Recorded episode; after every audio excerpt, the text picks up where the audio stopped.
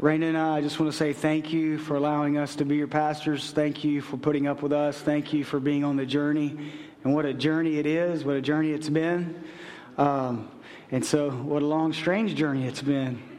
Anyway, no, it's good, good, good stuff. And so we want to say thank you. If you're visiting today again, uh, this is our 11th anniversary, and uh, and we, we love to celebrate, and we're celebrating God. Coastline loves to celebrate anything. Have you noticed that? Like, any reason to get the Kona ice truck out here, we're in. It's like, yeah. Wait a minute. This is the first Sunday that's ever fell on a Sunday. We need to get the Kona ice truck out here. It should be in some of our staff meetings. We think that way. Um, no, but we're celebrating God's goodness. God's goodness and the fact that Jesus Christ is so good. So good. Um, courageous. We've been in this series called Courageous. I believe this will be about the ninth installment in the series. And, and so we define courageous. Courageous is defined as mental or moral strength to venture, persevere, and withstand danger, fear, or difficulty. Mental or moral strength to venture, persevere, and withstand danger, fear, or difficulty. And we've asked the question, some questions like what causes someone else to run in when everyone else is running out? What causes some people to storm the beach when others are, are scared to? What causes someone to, to walk into your life to be a friend when everybody else is walking out? I believe with all my heart it's moral strength, adventure, persevere, and withstand danger, fear, or difficulty. Being courageous. Today I want to talk to you about the courageous church the courageous church. I believe with all my heart that God has placed Coastline Community Church right where He wants us. We first moved here, we were looking for buildings, and I had the idea that we would just move here and, and, and you know, put up a sign and find a building, and people would come and they would get saved, and, and you know, it would be easy, and this and that and the other, and nothing worked out the way we thought it would work out. Thank God it didn't work out that way. And, and so, but, but I believe God's telling, He has us right here in this span of time for such a time as this. A courageous, this community needs a courageous church. This community needs a church that's not scared to, to face the problems that our community is facing, to face the drug addiction our community is facing, to face the f- family dysfunction our community is facing, to face the all out attack of the enemy on this. See, God didn't place me in Georgia, God didn't place me in LA, and God didn't place me in Africa. God placed me right here uh, on the Space Coast. This is where I'm planted. This is where you're planted. This is where we're going to grow. This is where we're going to make a difference. This is where we're going to glorify God. This is where we're going to be a light in a dark world. This is where we're going to lift up the name of Jesus. This is where we're going to introduce people to Jesus. This is where we're going to let people know Jesus is the X factor to change. Jesus can change your life. The world is, is going crazy right now, but God is still in control. Jesus Christ is the X factor to change. He can change your life. And if you'll give him a chance, whether you're here today, maybe you don't know him or watching online, he can change your life. That's why Coastline Community exists. We exist to introduce people to, to the life changing power of Jesus Christ. Christ, courageous church. The courageous church. And, and so I, I took this story, and you'll find it in 1 Samuel 30, but let me, let me set the stage for you just, just a moment. And you would, you would read this, this story, you think, Jason, what, in the world does this have to do with a church? Well, David is running from King Saul, scared for his life. And as he runs, he runs, you know, out into the Engedi, into the wilderness. And, and the Bible says that his family, some of his family members, and like derelicts, and people who owed money, and people who were had a, a court date due they didn't want to make. You get, you know what I'm saying? Just like so, there's 600 men. It says that went with David out into the wilderness, and so they're going out to battle supposedly with the enemy. But what they're doing is, is they're turning turning, they're, they're at the back, and they're turning on the enemy, and they're killing the enemy, but the enemy doesn't even, even know it because they kill all of them. And so, so they're doing such great things that an enemy king, King Achish, gave them a place called Ziklag to have as their home because they're kicking butt for him, he thinks. And so, so they go out to fight, and there's this quarrel, and they say, No, David can't go fight with us. Perhaps he'll turn on us in battle. Finally getting smart. So King Achish said, Go back to the land I've given you, go back to Ziklag. So, so what does this have to do with a courageous church? Eugene Peterson says in his book "Leap Over a Wall" that that that this this is actual a portrait. This is kind of a picture of the first New Testament church that we see in the Bible. Okay, David being a foreshadow of Christ, the head of the church. We know Christ is the head of the church, and a bunch of messed up people following a leader. a bunch of you know seriously messed up people following jesus christ and so so we see this as kind of a foreshadow of the new testament church and we, we can learn a lot from from this story today are you ready 1 Samuel chapter 30, verses 1 through 5. Now it happened when David and his men came to Ziklag. So they've been out fighting, they come home.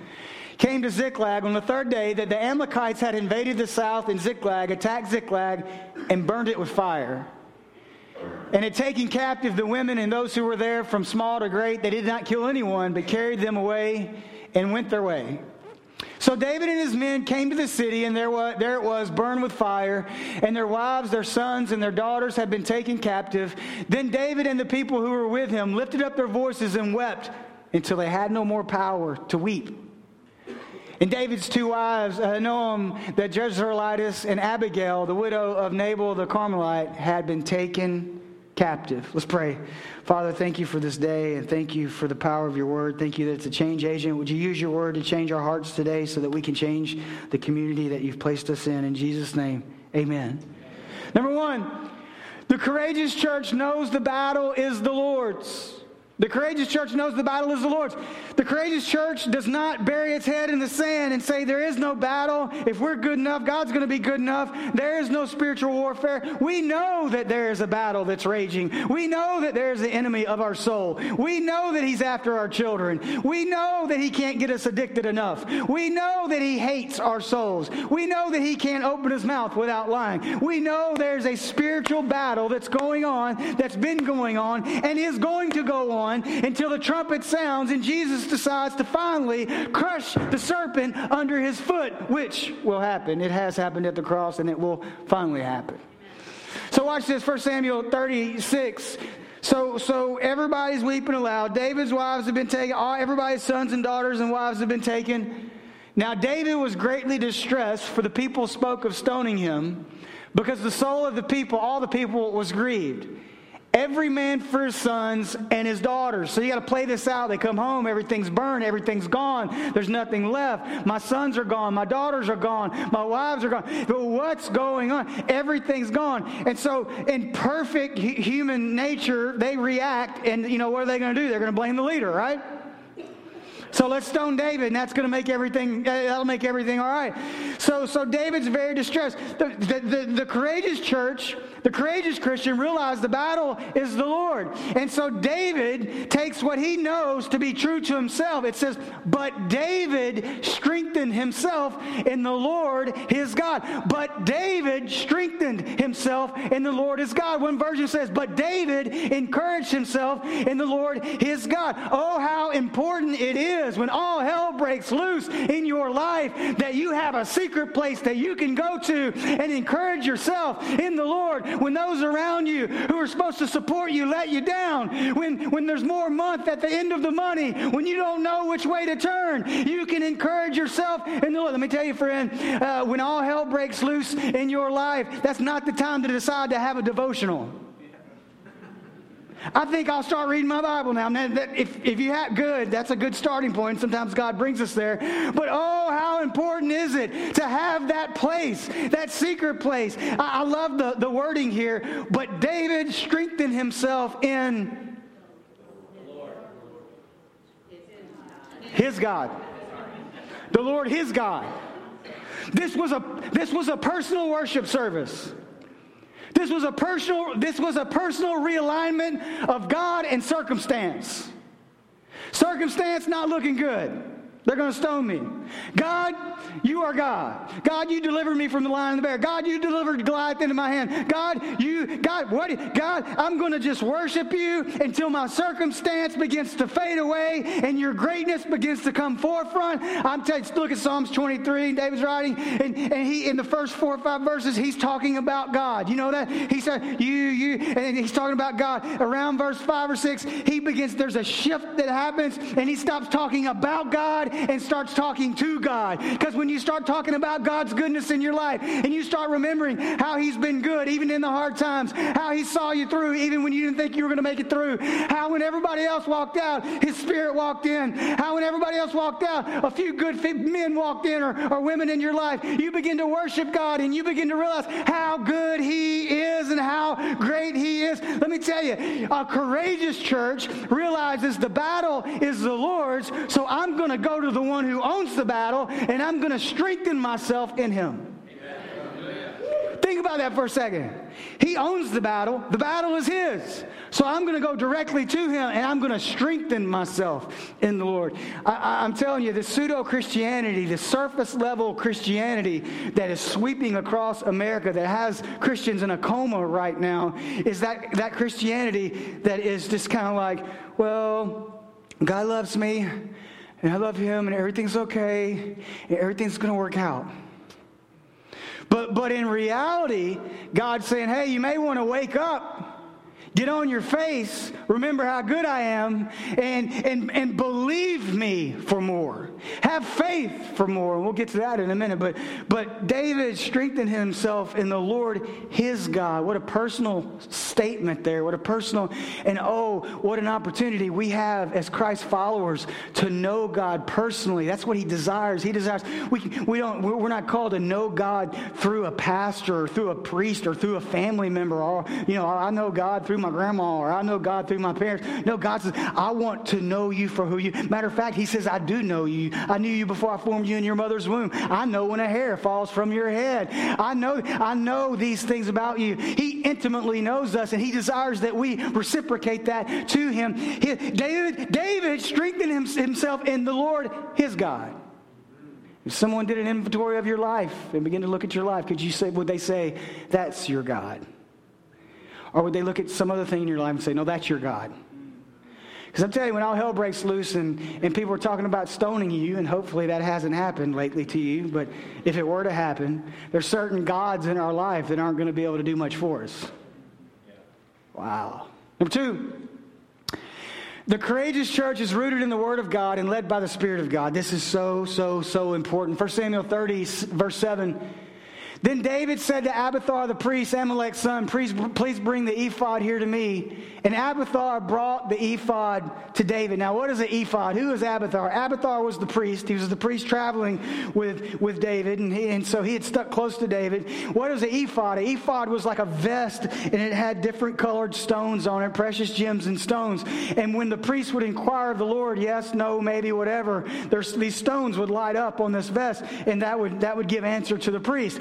Is symbolic to the Holy Spirit in our life. For Jesus said, I must go away so another can come, and that one that's going to come is the Holy Spirit, and He's going to guide you in all manner of truth. He's going to lead you, He's going to be beside you, He's going to comfort you. And so in the New Testament, we read the Old Testament through a New Testament lens, we see that this represents the Holy Spirit in the story. This is how David connected with God. Now, the Bible says, Who knows the mind of a man except for the spirit of a man? And who knows the mind of God except for the spirit of a God? So, except for the spirit of God. So, we can understand the mind of God through the Holy Spirit because He has given the spirit of God to those who believe in Him. So, watch this. Please bring me the ephod here to me. And Abiathar brought the ephod to David. So, spirit led, verse 8. So, David inquired of the Lord, saying, Shall I pursue this troop and shall I overtake them? David was such a great warrior because there, he hardly ever went out to fight any time if he didn't already know he was going to win. He knew he was going to kill Goliath. No one else believed him, but he knew. So David inquired the Lord, saying, Shall I pursue this troop? Shall I overtake them? And he answered, He answered him, Pursue, for you shall surely overtake them, and without fail recover all. What is David doing? David is strengthening himself in the Lord his God. He's realigning his circumstance in reference to God's greatness. As he does that, he then says, You know what, God? You're big enough to answer me. Hey, go get the vehicle, which was the ephod and the priest, in which I can ask God a question. So then God, uh, David puts it back on God. What's David doing? David's trying to get a word from God. David's trying to get a word from God. Shall I pursue them and will I overtake them? What great questions. In other words, should I slip out in the middle of the night so I don't get stoned? Or should, should, I, take, should I pursue them? But I'm not going to stop there. Should I pursue them and will, will we win?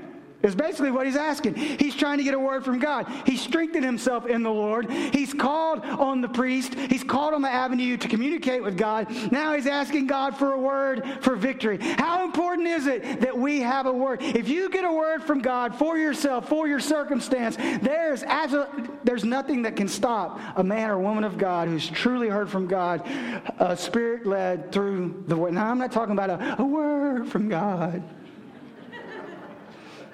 God gave me a word for you. Well, does it line up with His word? I don't know. Then get out of my face.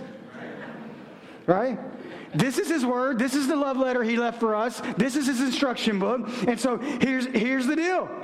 Get a word from God. How important is it to get a word from God? Man, you get a word from God, the enemy will attack, and you'll be hearing voices that you've never heard, but you can't do that. You can't do this. Oh, that's stupid. Oh, oh. I'm going to give you two scriptures, and, and let me give you some groundwork here since we're being nostalgic and celebrating. I don't think I've ever shared these two scriptures with you. We were about 12 and a half years ago, Rain and I were eh, still doing what we were doing in Memphis, youth ministry, great ministry, impacting the city. Um, you know, just God was doing just amazing things. Anthony's a byproduct of that that ministry, uh, as well as our children's pastor Joe, and and and just so so this idea of leaving was just unheard of in the realm of the church world, right? You would never want to leave a ministry like that. What people didn't understand is I never really got into the ministry as a career thing. I just got into it because God asked me to do something, and I just did the next thing, and then the next thing happened, and then the next thing happened. Well, we found ourselves. I found myself super frustrated and, and teenagers were really starting to get on my nerves. Now, if you're parents of a teenager here, you can't leave. You have you got to stick it out. I promise you, they come back around. Right? They may be an alien right now, but they will come back. It, it, it, and teenagers in this room right now, you're not really an alien. Your parents are no, just kidding. No, so start, started begin to be frustrated and, and didn't know what God was doing. And this this was on the this was on the heels of of me being uh, I was on the way to Amman, Jordan to do some underground training for uh, for youth pastors and thought I had appendicitis and and so uh, anybody else want to leave? You, you need to go. Does anybody else need to go? Okay, yeah. Oh, there's a nursery number. I'm sorry. I shouldn't say that, should I? I said that one time and somebody got so mad at me. But it's my ADD kicks in, man. I'm like, I'm sorry. All right, here we go. So, so um, I know them. They'll be fine.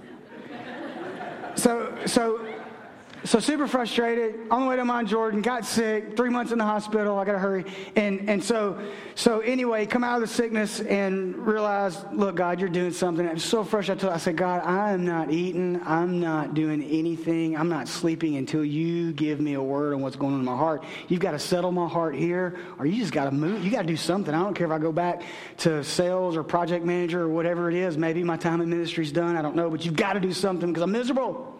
You ever been in that dry place where you're just miserable? You're just following God, doing the right things. So, so here, here we are. So I, I go upstairs, I'm upstairs, and I'm sucking carpet. I'm crying out to God, and I got my Bible open, and, and I'm like, Lord, you have got to show you. And I turn over to Romans 15, 20. This, 12, this is like 12, 12 and a half years ago. It has always been my ambition to preach the gospel where Christ was not known so that I would not be building on someone else's foundation.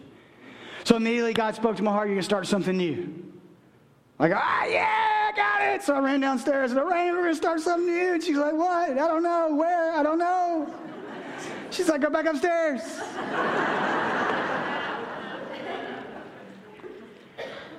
Turned over to Jeremiah 32, 39 through 41. Now, watch this. This was a promise. This was such a personal promise from God to me. And this is what He'll do for you if you'll get it in His Word. This is what He'll do for you if you seek Him. I will give them singleness of heart and action. That was for Raina and I. Because we're about to move a thousand miles from home. We didn't know it at the time. So that they will always fear me and that all will then go well for them and their children after them. I will make an everlasting covenant with them. Check this out. I will never stop doing good to them. And I will inspire them to fear me so that they will never turn away from me. Look at verse 41. I will rejoice in doing good and will assuredly replant them in this land with all my heart and soul. Man, I, I read those words, replants, and some versions say plant, and I've been thinking about church plant and in this land, because I didn't know we were going to go to Africa. I didn't know we were going to, like, all over. I didn't know. Like, I was just an open book before God. And, and, and, and when I saw, you, I'm going to replant them in this land, I'm like, all right, we're staying in America. That's a good thing. And then, but where? And then the journey starts. But, but all through that, I had men of God in my life that said, you are nuts. I had people I respected say, are you sure you heard from God? I had family members that said, You have got to be off your rocker. All your family's here. You're making a good living. There were certain people in my life that finally said they saw the fire. Because, see, when you get a word from God, you're like David. You get this fire in your eyes, and you, and you believe, and you see things other people can't see, and you begin to believe them like they're really there. And, you, and no one can talk you out of it. No one can say this, that, or the other that's going to convince you. A better offer can't come along because you know that you know that you know deep in your heart God has called called you to do something and he's given you a word. David strengthened himself in God. He realigned God with his circumstances. He inquired of the Lord and then he gets a word from God. Those two scriptures right now are why I am standing here. You think about that for your situation. That, that is that word of God. That's that that that's for you. There there is a word. Whatever you're going through today, whatever decision you're trying to make, whatever crossroads you're at, get in the Word of God. Inquire of God. Number three, I only have eight points. what you laughing at? I just saw fear on a little kid's face. Such fear. The courageous church acts on the word of God. 1 Samuel 30, 9 and 10, verse 9, check this out. So David went. So David went. So David, so David went, strengthened himself, got a word from God, and went. He didn't come out of his prayer closet and call. See, we, this is why we don't have committees here. Committee is a cuss word here, right? We have people who have prayed through and really read the Bible and say, "Hey, this might be a good idea. You might want to pray about this." Committee. Oh. David didn't come out and say, "Okay, everybody gather around." Everybody gather around and we are going to talk. We're going to talk. I've got a PowerPoint presentation put together. There will be refreshments after this. And we're going to talk. And we're going to talk. At some point, we're going to talk about hard stuff. And one of those things we're going to talk about is whether or not we should pursue our wives and our children. And I know there are some out there that would say that's a no brainer, but I really think that we need to talk about this. No, David went, he and the 600 men who were with him, and came to the brook Besor where those stayed who were left behind. David went, he got a word from God, and David went. David stepped out by what does it take to act on God's word? It takes faith. Faith comes by hearing, hearing by the word of God. You get a word from God, and your faith grows. Your faith grows because you have a word from God. And as you stand on that word, and you act on that word, and you put actions to that word, for we know the Bible says that faith without works is dead and, and so, oh, I got a word from God. You keep that word tucked away for forever, it, it does no good. You've got to put that into action. Whatever God's called you to, you've got to step out in faith and say, you know what? David went. I don't care who's going. I don't care what you say. I don't care what you think. If you want to stone me, you're going to have to hit me in the back because I'm on my way to recover what the enemy has taken from me. Verse 10 but David pursued, he and 400 men, for 200 stayed behind, who were so weary they could not cross the brook Besor. We're going to get back to those people in just a little while. You, you think about this just for a moment. The courageous church acts on the word of God. You want to talk about going to another dimension in your spiritual walk with Jesus Christ? Start reading the word and get a, and you watch God line the word up with the circumstance that you're going through. Some of those of you who've been walking with God for a while know what I'm talking about. You watch him line the word of God up. Could be just in your daily reading. That's why it's good to have a daily read. But but some, somewhere along the way, he will he will show you in the Bible exactly how he has already taken care of your situation. And when you get that kind of assurance, Man, you grab it and it changes the way you speak. It changes the way you live. It changes the way you look. It changes the way you behave. It changes, it changes everything because you begin to operate from a standpoint of victory. So, so here's the idea. David had strengthened himself in the Lord his God, realigned his circumstances in the reference of God's greatness. He then asked the main question Should I go? Should I stay or should I go? Will we win? Will we overtake them? God says, Yes, go. So David goes, he acts on the word of God. Now watch watch what happens. As David is going, some men get tired and they stay behind at the brook. We call, we call that a plopping point. And and so 400 men keep going with David. Number number 4 I think we're on. The courageous church realizes everyone has value in the journey. Don't lose me here. The courageous church realizes that everyone has value in the journey. I'm so glad that Coastline Community Church has always been and will always be whosoever will come. Everyone is welcome at Coastline Community Church. If I ever see any of you get high and mighty and have your super Christian underoos on and look down at someone else because they're not as enlightened as you and they're not as spiritual as you, the spirit of slap is going to come on me, and God is going to allow that Spirit to work through me because we will have none of that. Because if it wasn't for God's grace and God's mercy, you wouldn't be sitting here today. Not one of us in this room is any better than the addict under the bridge down the street. Not one of us is in. Listen to me, listen close. There's somebody out there right now we need to find that can preach way better than I can. There's somebody out there we need to find. Oh, Jesus. Hang on. Everyone, everyone has value in the journey.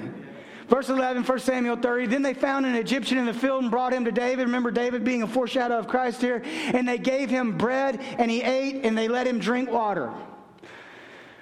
And they gave him a piece of a cake of figs and two clusters of raisins. So when he had eaten, his strength came back to him, for he had eaten no bread nor drunk water for three days and three nights.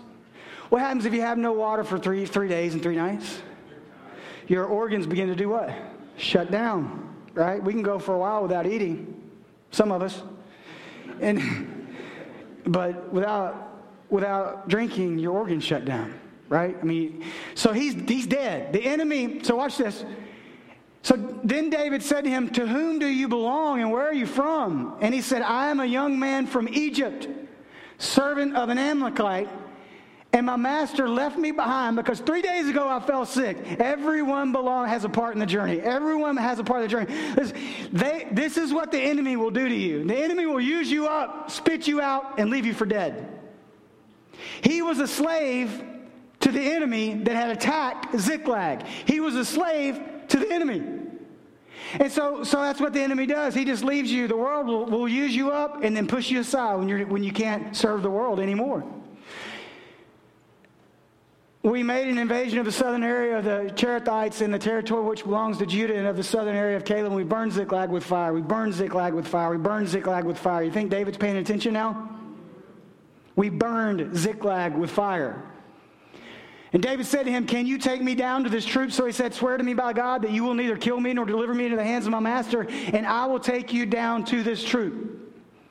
And when he had brought him down there, there they were spread out over the land, eating and drinking and dancing because of all the great spoil which they had taken from the land of the Philistines and from the land of Judah. Listen to me, listen close. The courageous church realizes everyone has value on the journey. This Egyptian slave had the information for David's restoration of everything that had been taken from him. And, and here, here we see David come along, just like Jesus came along for us, and he resuscitated us with the, the living water of his Holy Spirit, and he resuscitated us with the bread of his word. And he begins, this is what they do for the slave. They, they, they find him, they care for him, they restore him, and then they give him a purpose. That's discipleship, my friend. That's what we're here to do. You got to find that person that's unfindable. You've got to help restore them through grace and truth, and then you've got to release them with purpose through the Word of God. A year ago in June, we set out to raise a million dollars to build this building. That, believe me, the building's like eight million. But we, we, God laid on my heart to, to say, hey, we can raise a million dollars in cash and don't do anything before you do that.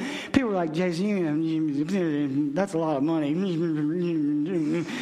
I can tell you to this day, we, have raised almost $2 million in cash. Now, watch this. But before any of that happened, by the way, you can still fill out one of those cards. Seriously. As long as we keep using our money, we don't have to borrow any. So, so, but going into that, I was tired. I was tired and I was like, God, you're really going to have to give me something to latch on to if I'm going to lead these people through a, a, a building venture. I hate the word program. A building adventure. Because isn't that what it is? Whew. A building adventure. You had, you had to give me some new fire. You, and, I, and I'm praying, and the Lord just dropped this one word in my heart discipleship. And in nanoseconds, just like God can do, I saw Coastline Community Church as somewhat of a community college where people were learning about, I mean, I could see it, learning the Bible. Where I, I could see them, I could see them in my mind, young, tattered, married couples, barely getting their kids checked into nursery, walking into a classroom, and they've signed up for a class on marriage. Their marriage is about gone.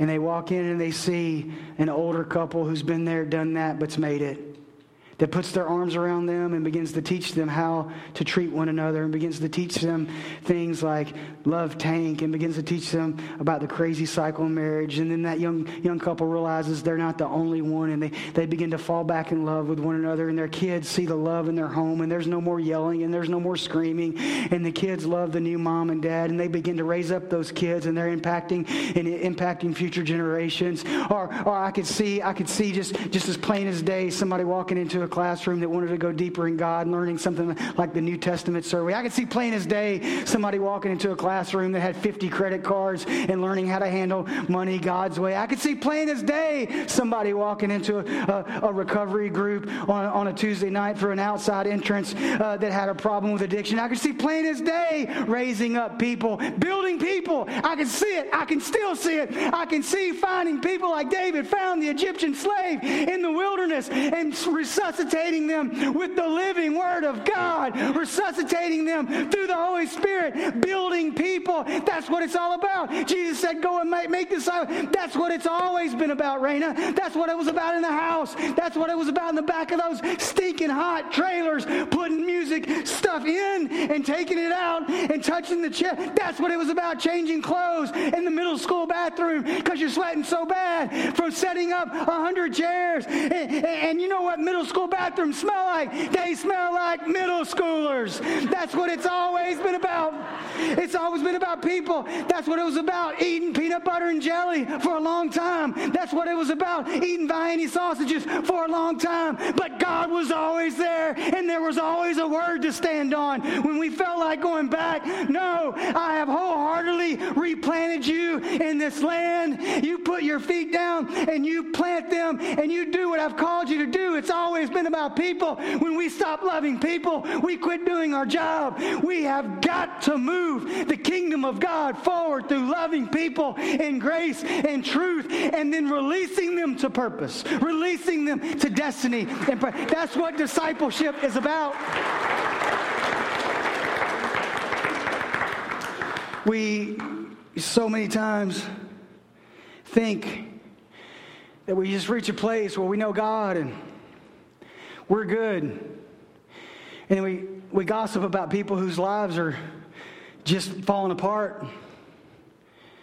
And, and to me, that's courageous.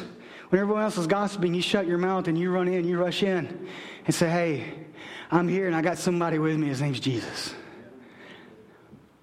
You can do this. We can do this discipleship. Discipleship. See it. See it. Taste it. You, our world, every human inside of them longs to make a difference. This is a generation of causes. Everywhere there's causes. We have the greatest cause of all. and we treat it so flippantly sometimes. Man, there are people out there that need to know Jesus. There are people out there that God puts so much gifting in, and they just they just need to know that Jesus can use it, that He loves them, and that He can use that gifting to for His glory. Wow. Courageous Church realizes that everyone has a place on the journey. Don't you dare look down your nose at anyone that comes in these doors. Discipleship. He was a slave to the enemy. The enemy left him for dead. David resuscitated him. He had the information for his restoration. I will lead you to them. Purpose. If you don't kill me, destiny. Number five. Told you I had eight points. The courageous church fights from a standpoint of victory. I almost titled this, The Courageous Church Doesn't Fight Fair. The courageous church fights from a standpoint of victory, 1 Samuel 30, 17 through 20. Then David attacked them from twilight until the evening of the next day. Not a man of them escaped except 400 young men who rode on camels and fled. So David recovered all that the Amalekites had carried away, and David rescued his two wives, and nothing of theirs was lacking, either small or great, sons or daughters, spoil, or anything which they had taken from them. David recovered all. Then David took all the flocks and herds they had driven before those other livestock and said, This is David's spoil. This is God's spoil. This is so so David goes and he fights from a standpoint of victory. He fights for why? Because he strengthened himself in the Lord. Why? Because he he realizes he's got a word from God. He knows he's going to win. He knows he's going to overtake. Shall I pursue them and will I overtake them? Yes, pursue them and you will surely overtake them. Can't be much plainer than that. We win. We win. Stop fighting the battles in your life from a standpoint of defeat. Listen to me, listen to me, listen to me. Married couples in this room that got kids in your house, they listen to what you say. They hear you. Stop speaking negatively over, well, if we just had this, we'd be, it's the weed eater, remember? Start, take that circumstance in your life, wayward children, finance, family members, job situations, bosses that are demonic. You know, start taking that, that situation in your life and you begin to just speak faith over it in a positive way. This isn't some hunky dory new age, da da da. No, no, this is biblical. Get a new perspective on your situation and start speaking from a standpoint of victory like, God, we do win. David, David went in, and basically all David did was do what God said he was going to do. He just followed the roadmap, right? He just followed the, the, the, instructions. Go, yes, okay, I'll go. David went. 200 stayed behind. He showed up. Done. They got back everything. Some of you here today, and I know a lot of you have been through a tough year, and you say, well, I, how can you say I'll get back everything? He's going to connect the dots one day. We know this world's fallen and we know bad stuff happens, but he will connect the dots for you one day. And when you look him when you look at him face to face and no longer see the shadow but see the real him, you you will understand. When he gives you that that white stone with your name engraved on it that only he knows. In that moment everything's going to make sense. Everything. For our light momentary troubles, it all makes sense. So, so the courageous church, you think about fighting from a standpoint of victory, look at 1 Corinthians 15, 57, and 58. But thanks be to God who gives us the victory through our Lord Jesus Christ. Therefore, my beloved brethren, be steadfast, immovable, always abounding in the work of the Lord, knowing that your labor is not in vain in the Lord. In other words, keep going, because if you don't quit, keep going. I've had my grandson for the past couple days, and man, I'm telling you that ju- those, those kids will wear you out. I'll be 45 in the next month or, or, the month after that, and I, I, don't, I don't. My daughter works out, and I'm like, why in the heck you need to work out? You don't need to work out. You chase this kid around all day. Oh, she said, she's like, I don't work out. I work out so I don't kill him. but, but but just, just, just just playing with him and, and, and how, how sweet it is. But we've been doing this little thing, the happy dance. I, have gotten him to do the happy dance. You remember, can you get, you got your kids to do that? And so I came in the other day, I hadn't been gone, and came in. He looked around the corner. He's only 15 months old, and he goes, Oh, that'll make you behave. That'll make you, I mean, oh, God. I want, I want him for all the days of his life to know he wins. I want him to run and jump in God's arms just like he runs and jumps in my arms. All the days of his life. Last thing.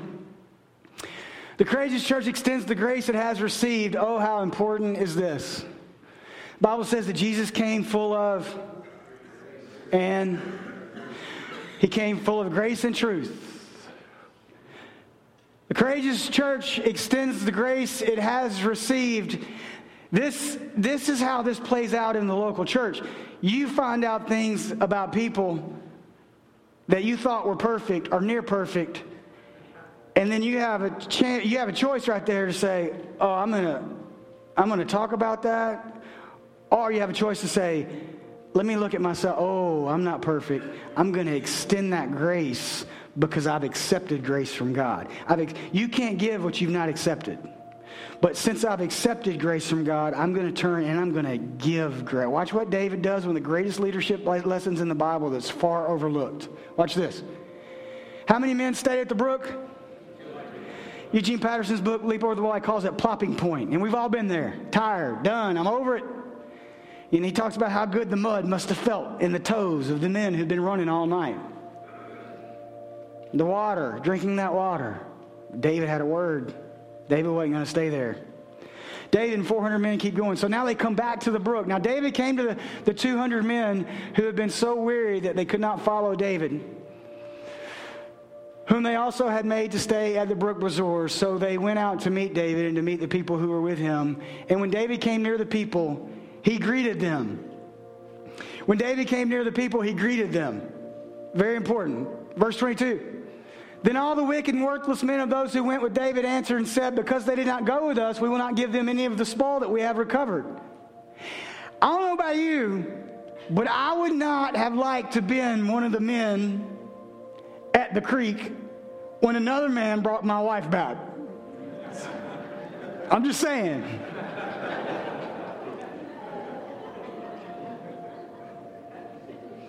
I mean, yeah, I was saved at a young age and lived a really wild, reckless life. And one of the things that really got me back into church is Raina, Raina got saved at our marriage counseling.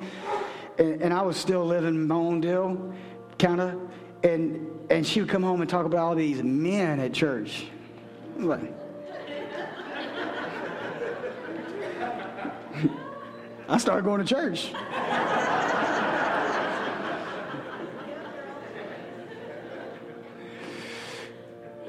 Watch this. Then they say, except for every man's wife and children, that they may lead them and, and go away and depart. In other words, they're no longer a part of us. The wicked men, remember I told you this was like the church? Yeah, following David. And so, so, but David said, My brother, you shall not do so with what the Lord has given us, who has preserved us and delivered into our hand the troop that came against us. David saying, Stop. God has done a great thing today. He's done such a great thing. He showed us grace. He's given us back what was taken. Look what He's done for us. How could you then turn and be mean to someone? Verse 24 For who will heed you in this matter? But as his part is who goes down to the battle, so shall his part be who stays by the supplies. They share alike. Let me ask you a question. What did they find when they came back to Ziklag? Everything had been what? And, and everything had been taken. So you got to ask yourself, what were they guarding? Nothing. David extends grace that wasn't deserved. He extends grace because he knows what it is to have a God of grace. He extends grace because he's lived long enough to know that there's no victory in bitterness. Oh man, what a beautiful picture of Jesus. What a beautiful picture of Jesus on the cross who says, You know what? I am going to die and extend grace to you, even though we know we don't deserve that grace. He said, I'm going to do that so you can be restored back to my, so you can have peace with God. So you can be at peace with God. I got a question for you today. So, back, the courageous church should extend the grace it's received. May we always be a church that extends grace in truth. Now, now, don't hear what I'm not saying. I'm not saying that we change the way we believe to make someone feel comfortable. Do you hear that? That's not what I'm saying. But we show grace in truth. David said, No, no, no, no, no, no, don't do that. And isn't that what Jesus did for us at the cross? Look at Romans 5 1 and 2. Therefore, having been justified by faith, we have peace with God. You've often how, do, how am I at peace with God? Maybe you're watching online or maybe you're here. You, you say, How do I have peace with God? It's a very valid question. Well, you have peace with God because you're justified by faith. Faith in who? Jesus Christ. Through whom we've also we have access by faith into this grace in which we stand and rejoice in the hope of the glory of God. So we put our faith in Jesus and we're at peace with God. And not only are we at peace with God, we're granted an access into this grace in which we now stand, living in God's grace. And friend, there's no measuring stick for God's grace, right? I mean, there, there is, there's just none. The first service this morning, I was worshiping and you are good, good, oh good. You are good, good, oh good. And and uh, and I'm, I'm just getting lost in worship and I'm thinking about God's goodness. And in my, in my mind's eye, I just thought about how I don't deserve the goodness, but, but oh God, you're so good. And, and there's no lack. And right when you think that goodness and that grace and that mercy is going to run out, there's a whole nother storehouse of a universe filled with grace and mercy that He opens up. That's what He did at the cross. Are you at peace with God? Have you accepted Jesus Christ as your personal Savior? It's a great, great question. Very valid question. Are you at peace with God? If you can't say yes to that, the Bible says the only way to be at peace with God is through putting your faith in Jesus Christ. Eternal peace. And then you're granted access into this grace in which we now stand. Would you bow your heads all over this place? Whether you're in this room or you're watching online, if that's you and you say, you know what, I need to accept Jesus Christ as my personal Savior, I'm not at peace with God. I'm just not at peace with God. And I can't point to a moment in time where I've ever said, God, take my life, take my heart. If that's you and you say, I, I need to do that, I need to be saved today, I, am ready to put my faith in Jesus, we just slip your hand up long enough for me to see it and put it right back down. I see your hand. Thank you. Just put it right back down. Anyone else? I see your hand. Anyone else? I see your hand. Thank you. That is awesome. Awesome. I see your hand. Anyone else before we pray?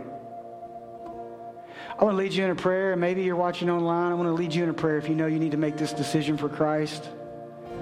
And when church is dismissed, come up to this table get a Bible and a seven day devotion. If you're online, go to our starting point page. Email us, download the devotion, email us, and we'll have a pastor call you back. But most importantly, pray this prayer with me. Father, thank you for loving me. God, thank you for chasing me, and thank you that you've brought me to this place of understanding that I need your grace. I know I don't deserve it, but I need it. So at this very moment right now, God, I'm confessing in my heart. I'm putting my faith in Jesus Christ. And I'm confessing I believe that Jesus was born of a virgin. I believe that Jesus Christ lived a sinless life.